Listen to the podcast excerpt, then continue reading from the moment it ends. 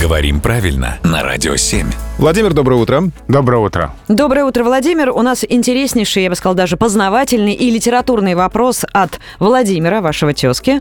Написал он следующее. «Я всегда говорил, я живу в Обыденском переулке. Однако сейчас читаю у Паустовского, и он пишет в своем рассказе «Жил я уже не в подвале, на Обыденском переулке». И вот вопрос у Владимира. Как же правильно жить в Обыденском переулке или жить на Обыденском переулке? Отличный вопрос. А, Ну, в современной речи мы действительно говорим «в переулке», хотя эти предлоги «в» и «на» конкурировали всегда в нашей истории и до сих пор конкурируют. У нас и сейчас возникают вопросы в кухне или на кухне, например. И вот здесь что интересно. Смотрите, мы говорим «на улице», но в переулке. А что такое переулок? Это какая-то маленькая улица, да, где с обеих сторон дома. А, улица может быть и пошире.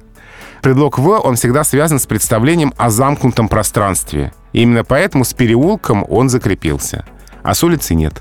Потому что улица может быть и пошире, и может быть домами не ограничена с обеих сторон. Вот такие наши представления о мире отражает грамматика. А еще один Владимир говорил, кстати, на Большом Каретном, где мои 17 лет. М? И да, в э, художественной литературе встречаются такие примеры. Вот, например, в мемуарах Татьяны Дорониной. Это было уже на переулке Ильича. Или Василий Аксенов «Таинственная страсть». На переулке Сивцев-Вражек есть несколько монументальных правительственных зданий без вывесок. То есть примеры из художественной речи, где употребляется на переулке.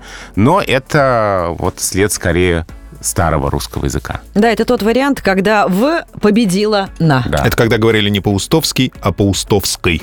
примерно так. Владимир, спасибо и до встречи.